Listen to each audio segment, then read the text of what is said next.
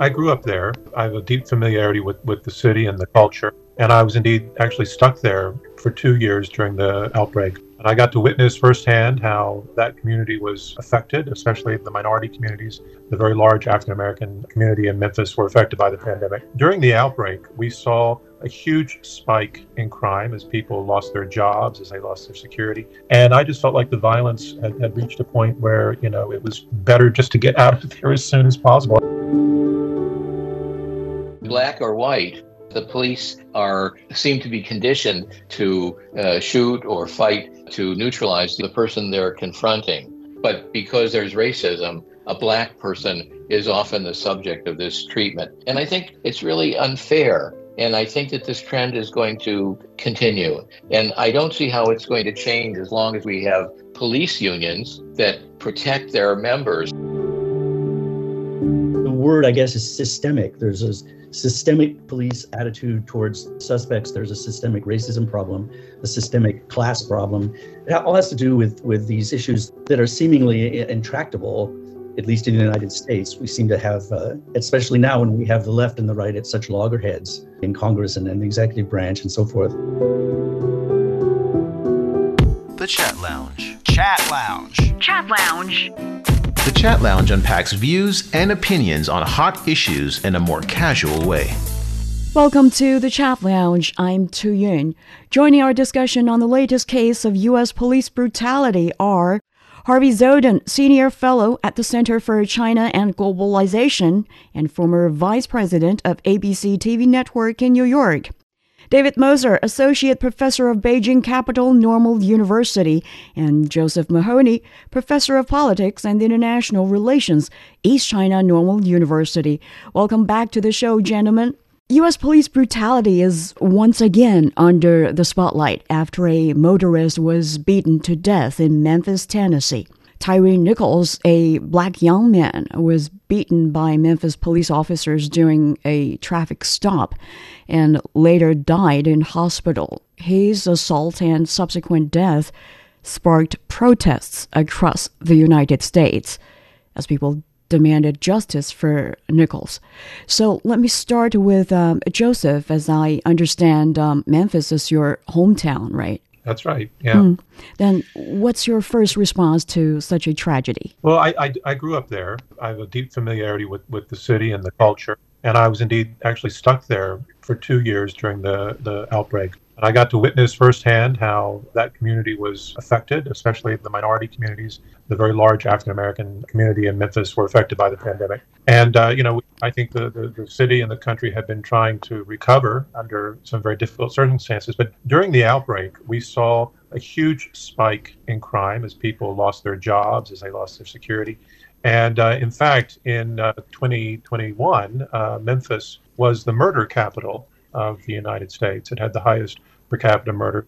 And although that declined in, uh, last year to, to ninth position, it, it's still a testament to the suffering and, and the difficulty in that city. But you know, the other thing to remember about Memphis, or the broader context, is that Memphis has long struggled to find social justice with race issues. It's where Martin Luther King was, of course, assassinated. You know, Memphis became famous originally as the economic center for cotton, and cotton cultivation has a long, uh, difficult history with uh, slavery and post-slavery and Jim Crow. And then in the 1970s and the, the 1980s, uh, but, but really starting in the 70s, we had a lot of white flight where white people were moving out of the city to get away from uh, enforced uh, school integration. And it created this real dichotomy between suburbs and the city, where we had uh, entrenched poverty uh, that has been generational. Um, mm. And uh, Memphis, in, in, turn, was one of the last major southern cities to transition to an African American led local government. Uh, you know, Atlanta did this, Nashville did this, many other cities, but Memphis lagged uh, for, for a number of reasons that were related to various systemic biases that uh, prevented the African American majority from being able to, to take a bigger leadership role in the city. So we, you know, Memphis has, has really lagged and struggled. But in recent years, despite the, the, the problem with COVID, it was really trying to, I think, turn things around. But I will say, even though I've probably said too much already, that late, uh, mid last year, but actually in October, I had uh, the option of bringing my kids back from. Uh, they were in Memphis with my parents. I, I, had the option of bringing them back immediately mm. in the middle of the term and disrupting their studies, or to wait until the term, you know, and, and bring them back during the long Chinese holiday in between terms. And I elected to, to spend the extra money and to put them through the discomfort um, for a couple of reasons. One, because two women had been abducted and murdered on my on my daughter's university campus in Memphis. In my family's extended network of friends, we had two people, not people we were close to, but we were close to people that we were close to that had been murdered in the last few years. And I just felt like the violence had, had reached a point where, you know, it was better just to get out of there as soon as possible. And I, I hate to say that about my hometown, but, and, I, and I'm not saying that, that this tragedy justified the decision, but I'm saying that's the way a lot of people feel. It's really hard to hear those uh, tragedies. You mentioned uh, it's uh, named as murder capital or an economic center for uh, cotton, but to most uh, non-Native Americans, I think Memphis is also known as the birthplace of uh, rock and roll and home of Elvis Presley and the state of Tennessee is, you know, the birthplace of country music and peaceful countryside landscape. You've already said Memphis has experienced some transition, but people rarely associate these uh, places with major violent incidents or crimes, except the, the assassination of uh, Dr. Martin Luther King, as you just mentioned. In your memory, since when have local people started to worry about their safety? It's not just within last couple of years, right? Well, you know, you mentioned rock and roll. In fact, I would say that you know, rock and roll, of course, is a child of the blues, and the blues comes from the slave tradition. And we often say Memphis is the home of the blues. It's also the, the home of what the, of Elvis, right? The, what, mm. Who the Chinese call the Cat King. Right. But um, in fact, Memphis, in some ways, uh, for, for Chinese listeners, Memphis is a lot like Wuhan. It's a, a central city. It's kind of like in the middle of a, a lot of undeveloped areas. You know, the, the right on the Mississippi River. It's um, part of the Delta, the, the, Mississippi Delta, but it's also a huge logistics center because it's it's right in the center of the Mid South. So this is where FedEx has their global headquarters. Um, but it's also a place, unfortunately, where uh, a lot of uh, narco trafficking flows through, but also there's a lot of uh, surrounding poverty so, you know, these factors, plus the racial tensions and the racial history, these factors, in addition to the vulnerabilities that were already there and that were exposed further by, by the pandemic, this is where we really begin to see violence uh, spiraling out of control. And it's true that Memphis doesn't have the reputation uh, of violence like, uh, say, Chicago has had in recent years, or like Washington had in the in the 90s and the early 2000s. But um, you know, local people certainly are very much aware that, that violence is something that they have to constantly be aware of. And, and to be clear, everyone I know in Memphis carries a gun. Uh, my mother carries a gun in her purse. When I was in Memphis, I carried a gun with me everywhere I went, and you know that's embarrassing to say, but but it's a it's a simple fact. And while I was there in Tennessee, one of the reasons that compelled me to carry a gun was that the, the state legislature changed the law so that you didn't need to do anything in order to carry a concealed gun. So you had to assume that everyone else was carrying one in some, you know, sort of strange math. Mm. Then is such a incident or tragedy unavoidable? I, I would uh, pose this question to someone uh, from outside Memphis, probably Harvey. From I come from Detroit, mm. and Detroit used to be the murder capital of the world. I'm happy that it doesn't have that title for the moment. But I can remember back in 1967, there were terrible race riots in Detroit. Mm-hmm. And my father had a grocery store in the inner city. The grocery store and all its contents uh, were burnt, and the, the things that uh, were reusable were looted. And so, one of my two endearing memories of that was my father crying when he went back to see his store, what was left of it. Uh, and the other was the National Guard troops uh, with guns uh, pointed out driving along the street and hearing gunshots in the background. So that was uh, more than a half a century ago. And as a result of those riots and 150 other riots in other American cities, uh, President Lyndon Johnson at that time, he actually established what came to be called the Kerner Commission, and I think what it found is true today, maybe a little bit less so, but still true today. And they concluded that the U.S. was moving towards two societies, one black and one white, separate and unequal. And it concluded that segregation and poverty created uh, the racial ghetto, a very destructive environment. And I personally think, with all that we've seen over the course of the last uh, couple weeks and the last couple years, that we have to conclude that racism is baked into America's DNA. Mm. It existed before the country was founded. We had slaves. in our Constitution, people uh, of color, black people, are counted as subhumans, as three fifths of a white human being. And so I think throughout our history, we've had this uh, sad tradition of uh, white supremacy, and it continues to this very day. And I have to say that I feel uh, very sad as an American that I think the white supremacists and the conservatives uh, who back them are stronger than ever. It's, mm. a, it's, a, sad time in America. So, Harvey, you're saying uh, racism or white supremacy is was the major reason that may have led to the death of um, Nichols. But some people would argue, unlike the tragedy of uh, George Floyd or in other cases, George Floyd was murdered by a white police officer. Racism mm-hmm. was not involved in Nichols' uh, death, since some of the police officers in the case were also African Americans. Yeah, that's true. They were African Americans, uh, but they were conditioned by the, the system. I and I see these uh, police. They look like very fine people when you look at their pictures, but not when you saw them in action.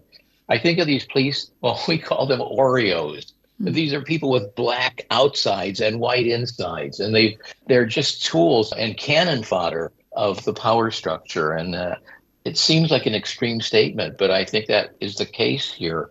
And when you know that uh, a lot of police are, in fact, black, and that black police and uh, police forces commit so many murders each year, I don't think it matters that uh, the individual officer is white or black or yellow or Native American or whatever.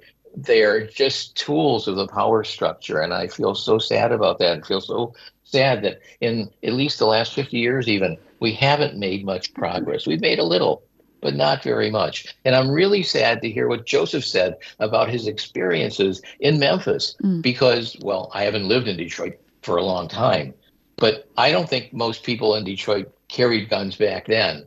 But right now in America, there's more guns than people. So it mm. might be the case in Detroit as well. This is very, very sad. And the number of those guns is directly related to the number of uh, murders and uh, incidents of crime in the United States. We're, we're awash in guns because of conservatives and because conservatives who believe that they have a constitutional right to carry a gun. And as Josef said, without any preconditions, basically. Mm. And, and, David, uh, do you agree that uh, this is a result more of a racism? Or rather something related to the, the violent police culture. What Harvey just said re- reminds me of something like um, the talk given to black kids. David, you are living in China, and here in China, kids are, are told to turn to the police when in danger, but African American kids in the States are, are, given the, the talk through which the, they will understand uh, the police are not necessarily there to serve and protect them. So, what does this tell us about the U.S. police? Yeah, I think I agree with everything that Professor Mahoney and, and Harvey just said. In terms, I do think that this is all in the context of a white supremacist kind of society. Mm. But Harvey made an interesting point saying that these, these officers, in some sense, were Oreos, he said, black on the outside, white on the inside. Yeah. It's interesting because I've actually read some commentary saying a similar thing, but also saying, you know, one of the problems is they're black on the outside, outside but blue on the inside. Mm-hmm. Blue, blue meaning the tradition of police culture right. uh, United States of policing, which has, I think, is a very complicated issue, but it's not that hard to see exactly what the components are. One of the things is uh, what Josef said was the proliferation of guns, which has reached a, a, an almost surreal level in the United States, where, where there are more guns than people. So what that means is there's a kind of a police mentality that says that anyone on a tr- routine traffic stop or anyone who's uh, suspected in an empty street late at night, the, the sort of default assumption is that they might be carrying a gun, mm. that you would might be in danger, and that this is part of their tr- police training. And there's certainly nothing wrong with that. But part of the problem is that you have, whenever you have a motorcade, I mean, a, a motor vehicle stop and uh, or or some kind of arrest in some area, there's instantly a sort of a, a feedback loop of adrenaline that takes place Oh, by the way, it's that when you give the talk, the parents give the talk to their black kids. It's really mostly to the black male children oh. because we're talking about the, the heavy, the, the sort of ingrained stereotype is not with so much with black females, but with black males. And that's when you see all of these tragedies occurring. So there's a kind of this feedback loop of adrenaline with the uh, the the ma- black male suspect afraid of the police because of you know rightfully so. We've seen all of the accounts of what happens in these interactions and is very afraid for their life, whether or not they have a gun. And then you also have the police, the sort of blue. They may be black, but they're also blue, which means they're part of that police mentality mm. where the, the protectors of law and order and everyone around you is a potential criminal that has to be treated as if they're deadly force. So it is true that there is this issue. And on top of all of that, so the police are also worried because they've been trained to be aware of this. But another thing, these uh, five officers were member of this new unit called the Scorpion Unit, which was uh, which was for street crimes, uh, something operation restore peace in our neighborhoods, which is a kind of a new system or a new organization as far as I know. But if you listen to that name and sort of the ethos behind it, it sort of says these are the heroes of law and order who can who are preserving peace in our neighborhoods and are, are justified in using force wherever they seem to want to use it, wherever, wherever it seems necessary to them. It's sort of the personalized uh, trial by cop, trial by not by jury, but by cop, who determine that you're dangerous and you need to be locked up or shot. So I mean, th- this we could go into a lot more detail, but this dynamic, which is built up over the years, is a product of both the gun proliferation and, and the excess guns the past history of innocent or just uh, ordinary black males being confronted and escalated violence and being shot by police. And then, you know, also uh, the fact that the police have been told or they have a self-image of being these sort of the law is in their hands and they're the front line mm. instead of treating each, each situation according to what the context is. If you watch the videos, these guys were not just making this person uh, safe or non-threatening by handcuffing him, they were beating the living daylights out of him. Yeah. There was there was some hidden anger and uh, built up sort of hostility, probably felt also fueled by sort of adrenaline male sort of proclivities towards violent solutions. So it's very very hard to break that cycle because it's so it involves so many entrenched social problems. Is it because they don't have to fear for any consequences caused?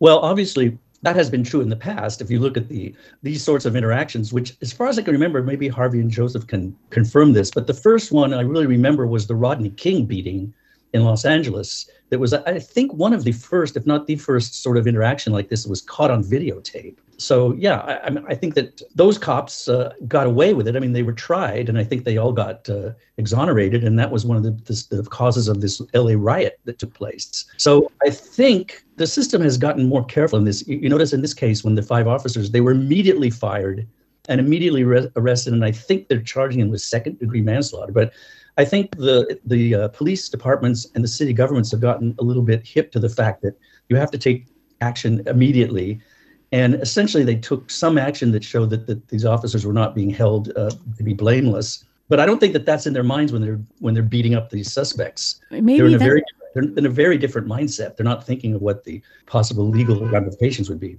I'd like to add something. Sure. Yeah. In fact, there are a lot of unanswered questions in this case, Indeed. and there's a lot of lot of confusion and a lot of contradictions that are really hard to sort out at this time. So, for example, the police chief, Cerelyn Davis, she was previously the police chief of Durham, North Carolina. She's the first woman and first, certainly first black female to be uh, the police chief in Memphis. And previously, she was the head of a national association of, um, of black law enforcement officers, and she had testified in Congress in the aftermath of uh, the George Floyd killing.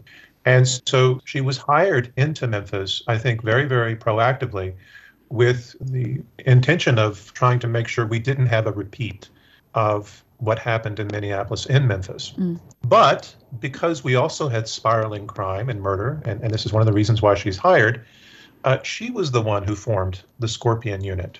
And uh, there's a lot of uh, information out there, a lot of rumors in Memphis right now about why he was pulled over in the first place. And, and there's this allegation that he was driving recklessly, although the police department has since been a little soft on that claim and then why the Scorpion unit was operating in this neighborhood, where it, which is not a high crime neighborhood, where, mm-hmm. where this individual was, was living. There's been a lot of rumors, and I don't want to repeat any of the rumors that I hear from friends and, and whatnot about why, that it was something personal, that he was targeted in some way, that this wasn't really about race, but about something between people. I, I don't have any reason to believe that, and, and so um, we'll see where it goes. But um, there's also reports that, you know, although that unit has now been suspended, that one of the reasons it was formed was to go after reckless drivers. Because they wanted to shift away, and this is according to a New York Times story, they wanted to shift away from writing tickets to a more aggressive action where they seized people's cars. And the reason for doing this isn't explained. Maybe it's to create more charges or more financial rewards for the department, uh, given the, the tight funding situation. So it's kind of it's kind of strange that you would have you know this sort of tactical unit, and, and their real purpose is to go out and have confrontations with drivers so that they can end up seizing their cars. The other part is that there there are reports that the reason why the five officers were fired so quickly is because they were not members of the police union, and as a result, they had no union protection. It's also reported that they were only had only been members of the force for a few years. In other words, they're not among the more senior or more experienced officers, which could be a good thing or a bad thing. But interestingly, there was uh, also a report that the initial encounter was initiated by a white officer who has since been suspended. It's not been said that he's been fired or protected because he's a member of the union. We don't know this yet. But there are allegations in the community now that he was protected by the system because he was white. Uh, I doubt that that will prove to be the case, but it may be that he, he has some protections because of the union. But according to some reports, he's the one who initiated the encounter and initiated uh, the attack. But the five Scorpion officers are the ones who then pursued Nichols once Nichols tried to flee being attacked by the original officer and uh, they're the ones who delivered uh, the fatal beating. So there's still a lot to this story that we don't know yet. Uh, on the one hand, we can point to Memphis moving very aggressively to try to deal with this tragedy. We have a police officer who's very sophisticated in dealing with this, uh, a police chief. Uh, but at the same time, she's also uh, responsible in part for this unit for being in place in the in the first place. And let's be clear: every city where we've had these type of tactical units formed, we've had these types of abuses. It goes back decades, but where it really began to accelerate was after 9 11, when the U.S. government started giving all this money to local police forces under the guise of um, building up domestic security, and it created this new militarization of local police forces. So it's it's not a new problem; it's an old problem, but but that was uh, an interesting starting point. The Chat Lounge. The Chat Lounge unpacks views and opinions on hot issues in a more casual way. You're listening to The Chat Lounge, and we're talking about police brutality in the United States. Maybe that's uh, what David just mentioned. It's the police mentality. You're saying it's formed after 911. But does that justify um, the fact that um, America uh, has got a higher rate of uh, fatal police shootings than other countries. I mean, other countries, they, they also got their own um, police forces and they've got their own missions to accomplish, like prevent uh, crimes why the fatal police violence rate is so high in the states.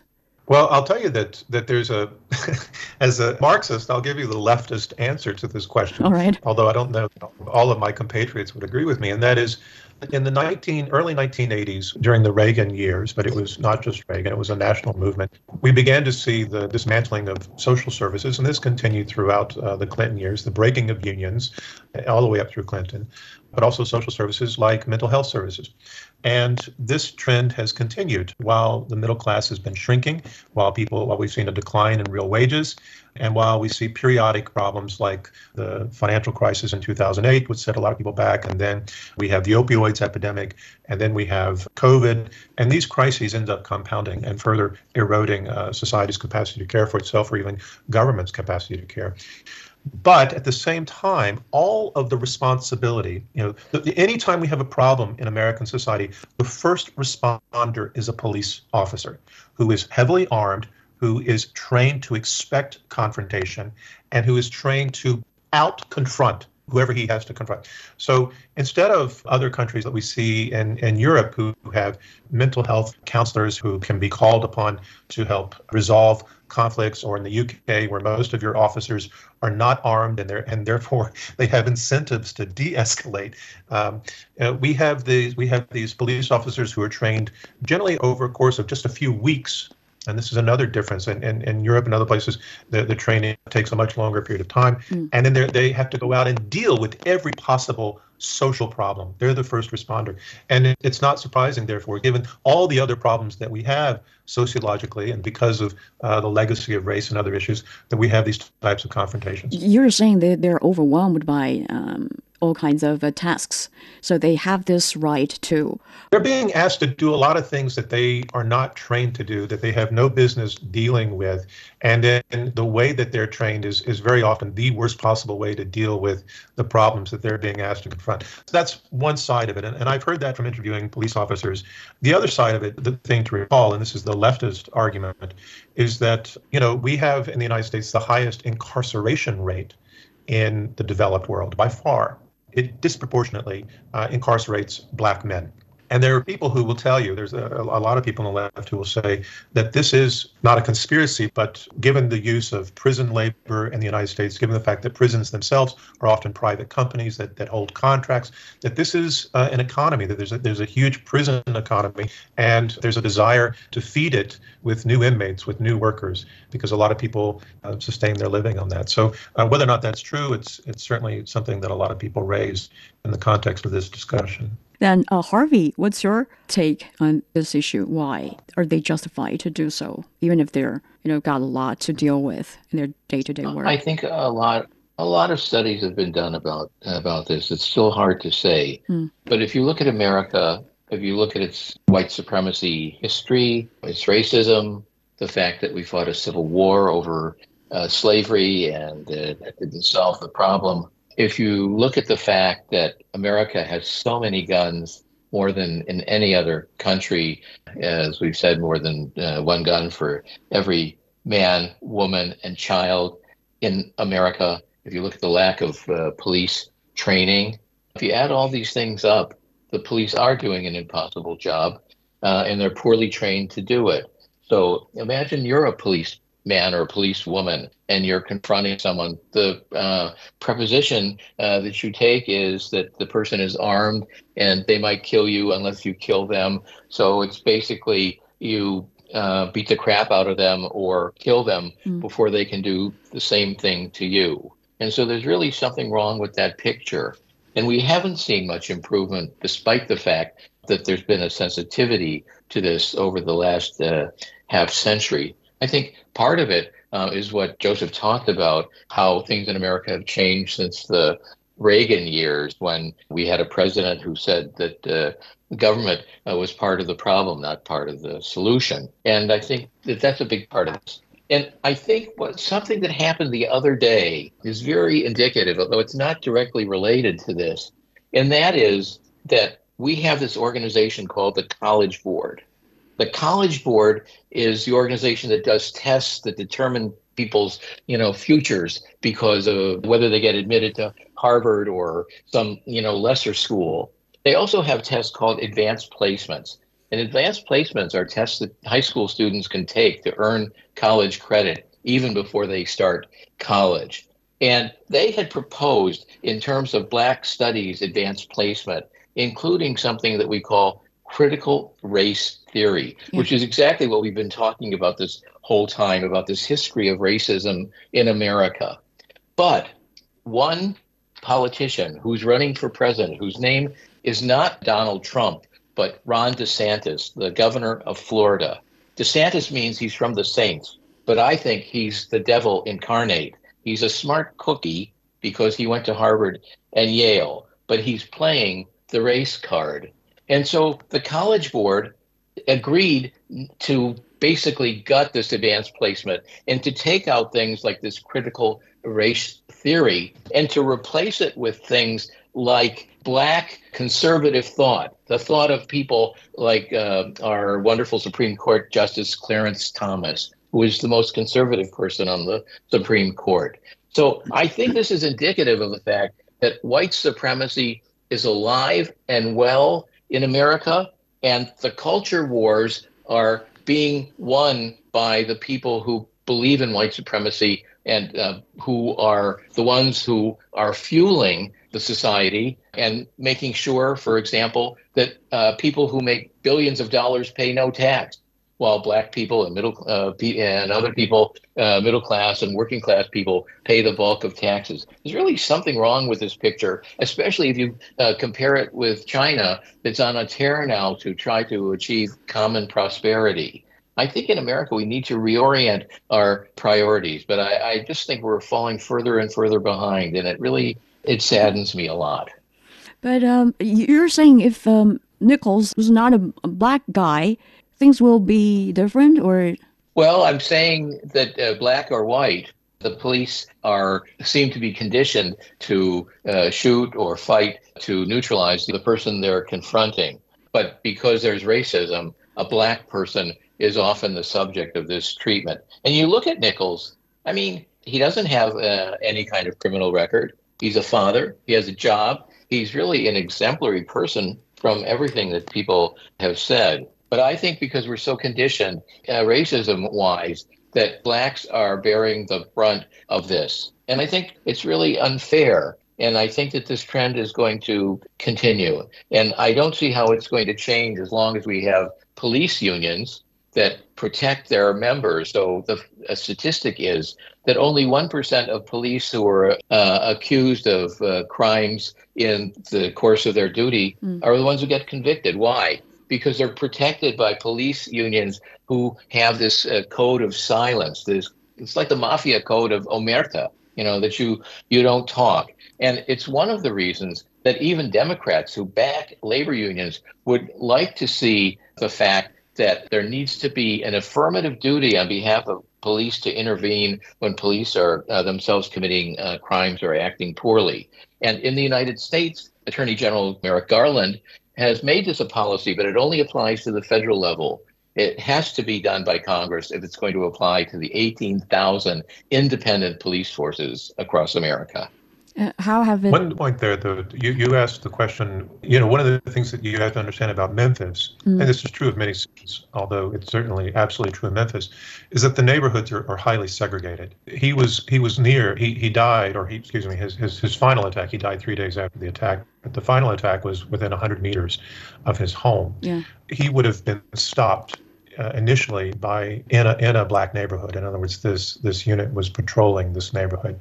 But we also know that statistics indicate, even though policies officially have sometimes been changed, nevertheless, statistics still indicate that there's racial profiling. So then, when uh, people are more likely to be pulled over if they are a minority, but, and um, that the confrontation is more likely to escalate uh, by the police officers themselves. But it could happen anywhere in the United States nowadays. It's not just um, communities uh, for black people, it can happen anywhere. Harvey just mentioned how um, those police officers are well protected by the police union. Yes, probably because they are, you know, most protected bunch in the states. and uh, yeah, I that has the, lo- I don't think the unions are the one. Unions are are an issue. I, I don't want to disagree with that, mm-hmm. but um, but from my understanding, the bigger problem is, uh, you know, I think what, what, he was saying with the mafia reference. Uh, in other words, as a policeman, you know that if you testify against one of your fellow officers, that your other comrades won't trust you anymore, and that you won't be able to count on them in difficult situations, that they may allow you to be ambushed, that you might uh, find yourself needing support and they won't give it to you. So there are consequences. There's a you know, what they call in the United States the thin blue line. And this, by the way, this culture really came back in force. And, and I saw it everywhere in Memphis in the wake of the Black Lives Matter uh, movement. Because what we started seeing then, and not just in, in Memphis, but around the, the country, is um, these, these American flags with one of the white lines uh, blue. And this was like the anti Black Lives Matter flag.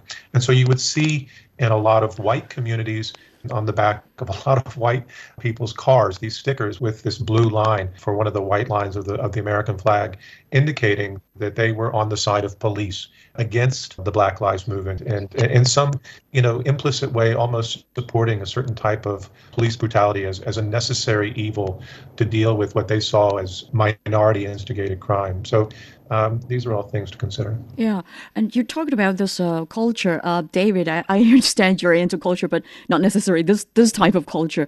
But can you try to um, put it into context? How has such a culture developed in in the country? Well, I mean, we've talked around this a lot. Yeah. Uh, even on past podcasts, we've raised, raised this sort of issue. Mm. The word, I guess, is systemic. There's a systemic police attitude towards suspects. There's a systemic racism problem a systemic class problem. It all has to do with with these issues that are seemingly intractable at least in the United States, we seem to have, uh, especially now when we have the left and the right at such loggerheads in Congress and, and the executive branch and so forth. But I think a lot of us see these things and we, we sort of, everyone has an idea of, of sort of how the things should be revised or should be, could be improved. I mean, the examples um, that Josef was just giving, the fact that simply having, for example, African Americans more represented in the police force and even and, and women as well, mm. women can have an extraordinary effect on these sorts of dynamics if they're involved in one of these uh, uh, sorts of conflicts that result in violence, but not always. I mean, the women are also they're they've also got the blue in, in a stripe in their blood. Also, they're part of that mindset. So I think we sort of see some of the things that we need to do, some of the, the tweaks that need to be made, and we're and we are making them in some sense. There's been some revisions. They're mostly ineffectual because things like Biden's executive order. Yeah. An executive order is not the way to make law, especially not federal law. It can be canceled by the next president. Mm. So this is a more systemic thing, as I said. It has a lot to do with class you know, for Chinese who are interested, if you can, this is a silly suggestion, but in a way, I'm sort of serious about it. You go look at a very silly reality show from maybe 20 years ago or something that was just called Cops, and all it was was a stupid TV show about that followed the cops around on their beat and just filmed the, you know, the kinds of problems they had to encounter. And uh, in a way, as silly as that program was, you did see sort of the issues, a lot of the issues coming up there, which is most of the stops and most of the problems they had to solve were not things that were in the police officer's purview that had to do things like uh, child custody cases, domestic violence, drunkenness, and so on, or maybe just uh, some kind of a misunderstanding. And the cops were supposed to get in here and solve these problems. But also the clear class issue that it, was very clear that whether it be black or white or whatever color, it seems like there was always a class issue involved, that these were very low class uh, people from a very economically challenged backgrounds who were the ones that were being you know get the getting the police called on them. So i think overall there's a sort of a global situation which is economic inequality. And then of course add to that systemic racism racism and historical racism which by the way black people are not immune to this. I mean we know for example that you know, when you live in a society where you have so many messages about race differences that black white whatever they absorb these uh, sort of stereotypes and they can be active. I even know women who have very strange sort of anti-feminist leanings because they've grown up in a culture. So I think it has to do with the big issues that we all can pinpoint, which is economic equality, equality of opportunity, and uh, racism and sexism. Mm. it boils down to, to those, although there's a lot more to talk about. The Chat Lounge. The Chat Lounge unpacks views and opinions on hot issues in a more casual way. You're listening to the Chat Lounge, and we're talking about police brutality in the United States. Yeah, you're saying it's uh, systemic and uh, it's quite deeply rooted in the in the system of the country. And uh, in Josef's narrative, it sounds like uh, it's hard to be changed and it's kind of um, like incurable. But um, I got some observation here in, in China. We got this law governing police forces, and it stipulates that um, the core mission of the police forces are to, you know, protect the public and the, serve the people. So here in China, whenever you got problems, you go to the police for a solution. But um, in the states, I understand it. That day, I, I discussed this with my another colleague, and she was surprised to know that you know to serve and protect. This motto is not necessarily um, stipulated in the law or, or the Constitution of the U.S if, if neither the Constitution nor uh, state law impose a you know general duty upon police officers to, to protect uh, individual persons from, from harm, even when they know the harm will occur, and, and police can watch someone attack you, refuse to intervene, as what we saw in the elementary school shooting in Uvalde, Texas last year, and not violate the Constitution. So, whom are the U.S. police supposed to serve and protect? And how can you ask them to to do something properly to protect uh, you know the public when it's necessary? That's a question I'm, I'm asking. Well, can I add a funny story? Sure. I think a lot of people don't really understand. Like you, you see the you see the brutality, you see the images, you you know that it's happening, but there's a real lack of perspective because you know we don't have a lot of police brutality, for example, in China or Shanghai, and so um, I, am gonna I'm gonna say two things. Regard one, oftentimes it's really difficult to get police involved in China. You you almost have to like threaten them to respond. American police, they're always they're always like uh, too eager to to try to get into people's business for, for whatever reason.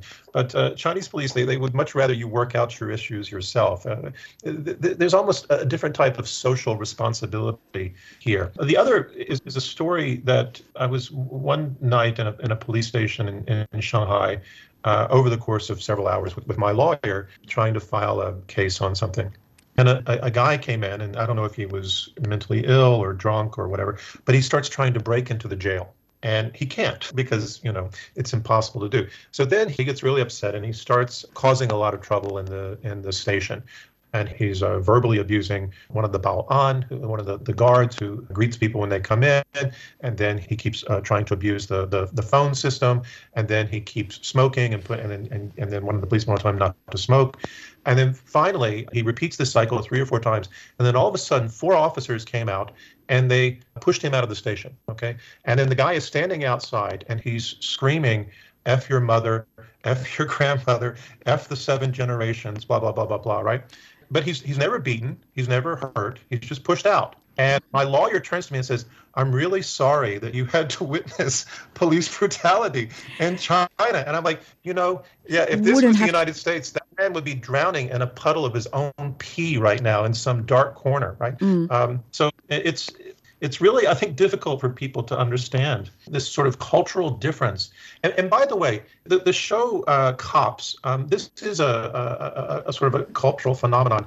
Um, and, and not just cops, there are many other television, American television is rife with police, what we call police procedurals, right? And so we got these reality shows about cops, but then almost all these other shows are about cops and the heroic roles that they play, but also sometimes the conflicted, um, corrupt roles they play. But the system is basically good in trying to do a good thing. This, yeah, that's this true. is, We're is not denying an, an that. incredible morass. Yeah we all know that, that there's this tremendous problem in the United States. Mm. Black and white people know this. Certainly, Latin uh, Latinx people know it. Uh, Native Americans know it in, in, their jurisdictions. We all know it's a problem, but at the same time, we have this sort of desperate Hollywood attempt to always try to um, uh, valorize and, and create these heroic figures out of out of police figures when, we all know that it's that it's a highly compromised uh, situation that that is really eating away at the soul of, of American society.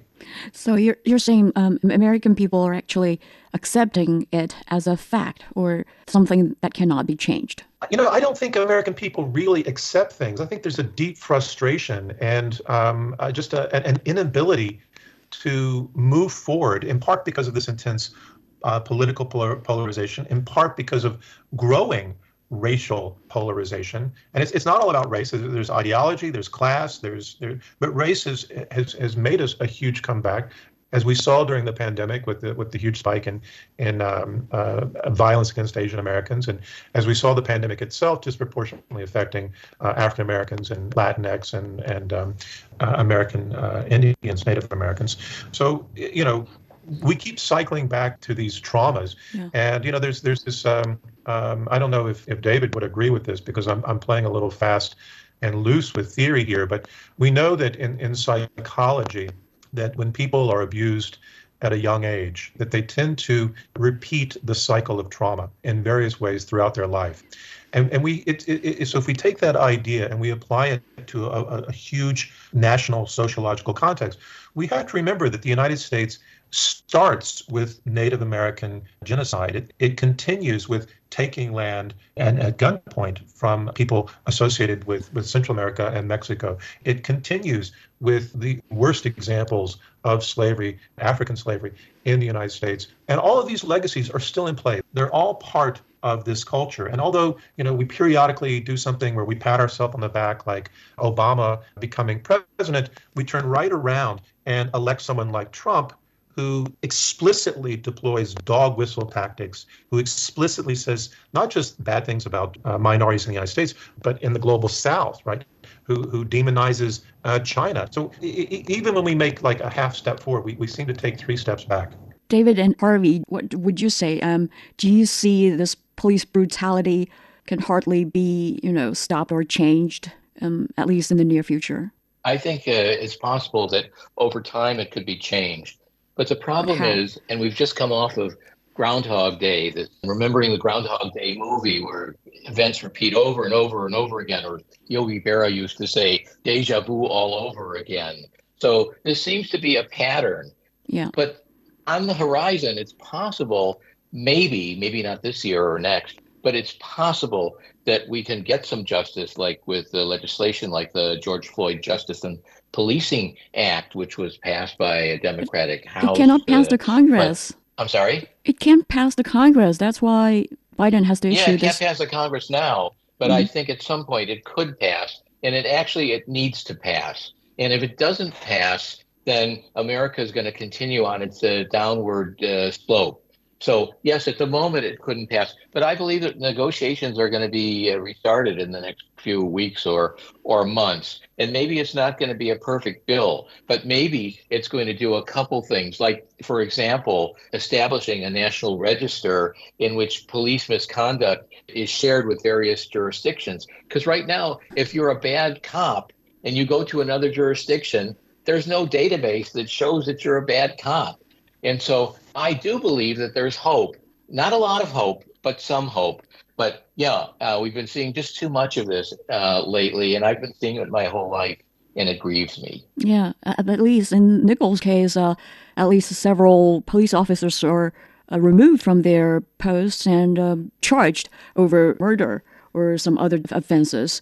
David, what, what's your take? Do you think, um, or how faithful are you in the system? You know, I agree with everything Harvey said and everything that Josef said. I think those are all great points. The, the only thing I can think of adding is that there's a kind of a risk that we've had that, that these problems have been exacerbated a lot by the sort of centralization of media power and, and social media and the fragmentation that it, that it causes. The, the fact that everything everything now is uh, you know online and sort of global rather than one-to-one interactions at the local level and of course, the surveillance techniques, the policing and uh, law enforcement and, and such have been sort of revolutionized in many bad ways by, by the sophisticated surveillance uh, apparatus that we now have and systems that are being used now. The hope I see a little bit right now, a glimmer of hope, is that people are realizing this and people are writing books about this, that the reliance on, on digital spying and surveillance and also just the prevalence of digital interaction at all levels, whether rather than face-to-face interactions in your local community, people are already realizing the, the problems that this has caused and is causing. And there, there's many people who are trying or making a concerted effort to move in the in the other direction.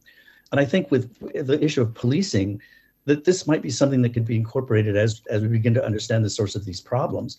If you have police officers who come, in some sense, either from or familiar with a local beat, a local area, a local culture, that can, uh, when they see someone on the street, that the two see each other not as you know someone who has a, a, uniform and a gun, but just as sort of the local someone that you you can sort of recognize a type anyway from the local community, and try to, to treat these kinds of confrontations or one-on-one usually confrontations or or the cops on one person.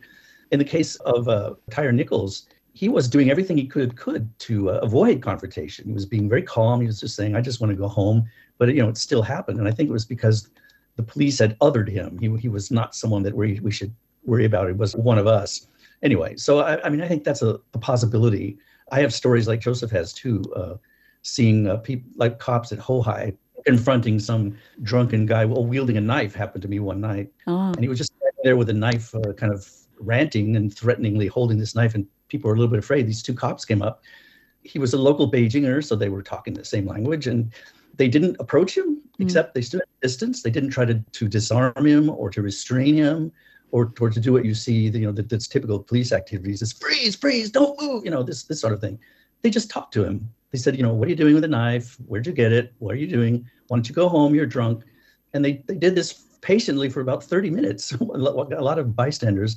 Eventually, the, the drunken poor guy got sort of out talked, and uh, he, they said, put the knife down and walk away. And that's what happened that was sort of the side of policing that we need someone who treats this person as a human being in a local community mm. and not like a terrorist who's going to you know commit mass murder this is ridiculous yeah. so i mean those kind of things i think we, there's a there's already awareness that that's the direction we need to go in. But as uh, Josef mentioned, it's kind of a cultural difference. It's hard to change. Yeah. Can't you can't expect that to happen in those states. But last question to all of you.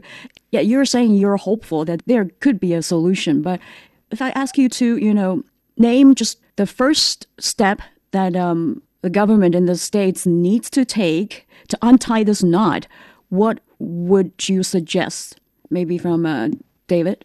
Well, I mean, one immediate problem is the quality of the police force. And uh, we've seen, you know, there's a massive sort of retreat. People are quitting. The job is impossibly hard. And then also the, the these sorts of tests that they have to undergo and the training obviously has problems.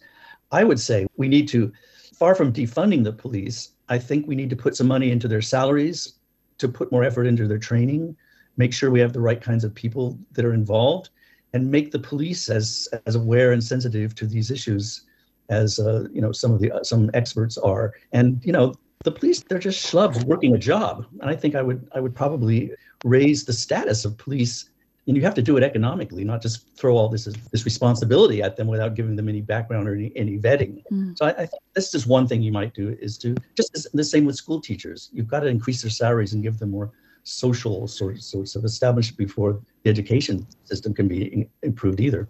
Mm. Uh, Harvey? Well, I hate this uh, term defunding the police. I think it's really stupid. I think the uh, slogan should be to reform the police in the ways that David uh, had mentioned and that Josef and I had talked about. So, yeah, I do think the number one change needs to be in how we train police. I, I think here in Vienna, for example, that bus drivers or tram drivers get more training and longer training than police do in America. There's something wrong with that picture. And we also have to continue to sensitize police to their responsibility and uh, hopefully over time that they could be the icons that uh, are portrayed in uh, TV programs, but uh, seem to be anything but uh, as we look at all the terrible things that have happened the last couple decades. And Josef, what would be your choice? I, I think uh, what's been said so far is pretty good. I, but you know, I think we, we should think about things like criminal justice reform. We need to think about why we lock so many people up to begin with and then what happens to them once they get to prison, uh, recidivism, these problems. Uh, I think the community policing model that uh, David was mentioning, uh, many experts have talked about this for years, and wherever it's been used, it's, it's been used well.